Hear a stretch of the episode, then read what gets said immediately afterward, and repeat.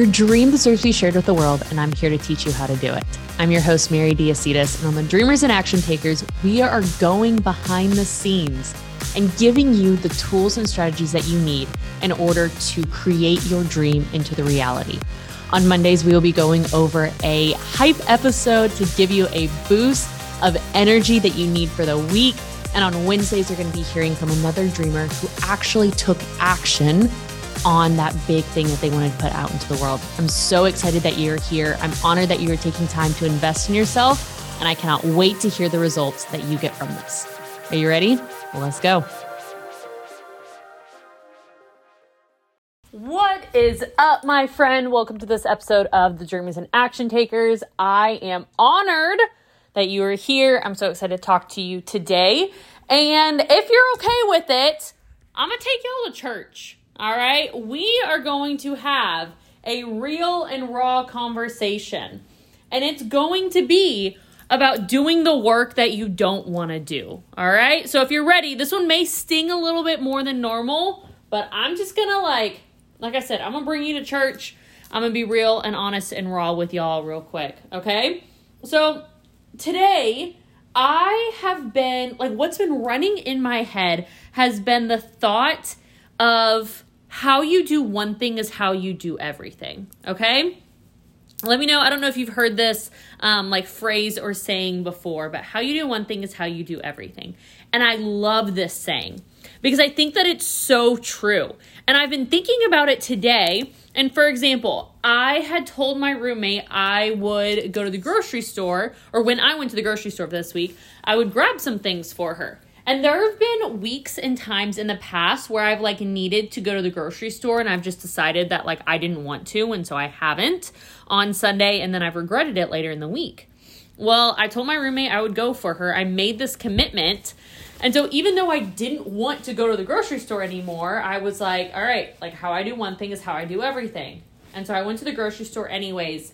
And I am like just got done putting away laundry and like I'm thinking about these things, and these are small, minute things in comparison. Like, these really aren't that big of a deal. But it's the whole saying, and it's the whole belief pattern of how you do one thing is how you do everything. Okay. And so let me, like, you know, give you an example of this. I had the option to just not do laundry this week. I had the option of not following through on my commitments. I had the option of just deciding to lay in bed or do something else instead of doing these things that I wanted to get done this week because I leave on Thursday and I fly to Houston and then I fly to San Antonio and I'll be gone for a whole week. All right? And so it's the power of actually following through on your commitments. Now, let me relate it to business for a second. How many times have you said, Oh, I'm going to post on social media this week, and then you didn't? How many times did you say, Oh, I am going to show up on my stories every single day, and then it gets to be 7 p.m. You didn't set a reminder in your phone to remind you that you actually needed to do this. And so you haven't shown up on stories all day. And so instead of, you know, starting now and just being like, All right, well, I'm just going to show up and I am going to do the best that I can for today, and then I'm going to make an adjustment for tomorrow, you decide that even though it's only 7 p.m., that, well, the day's completely over, so I may as well, I already failed. So it is what it is.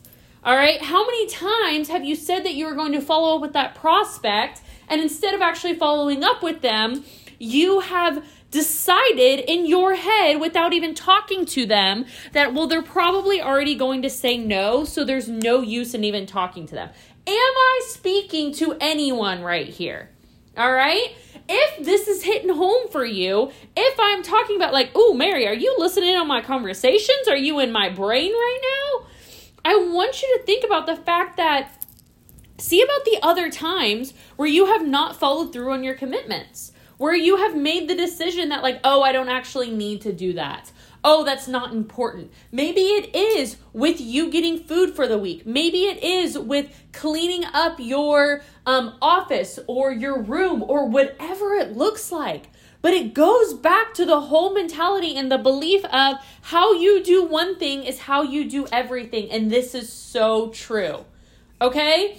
And how I know this, how I know this to be true is because the past four months I have gotten so undisciplined.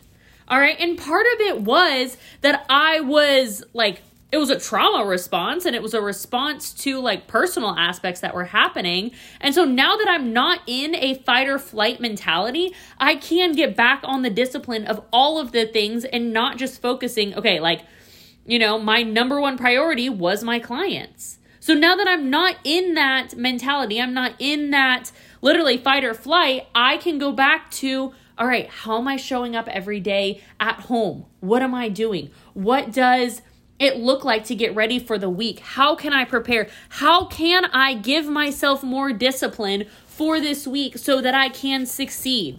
Because me putting discipline into my days, into my week, is not punishing myself.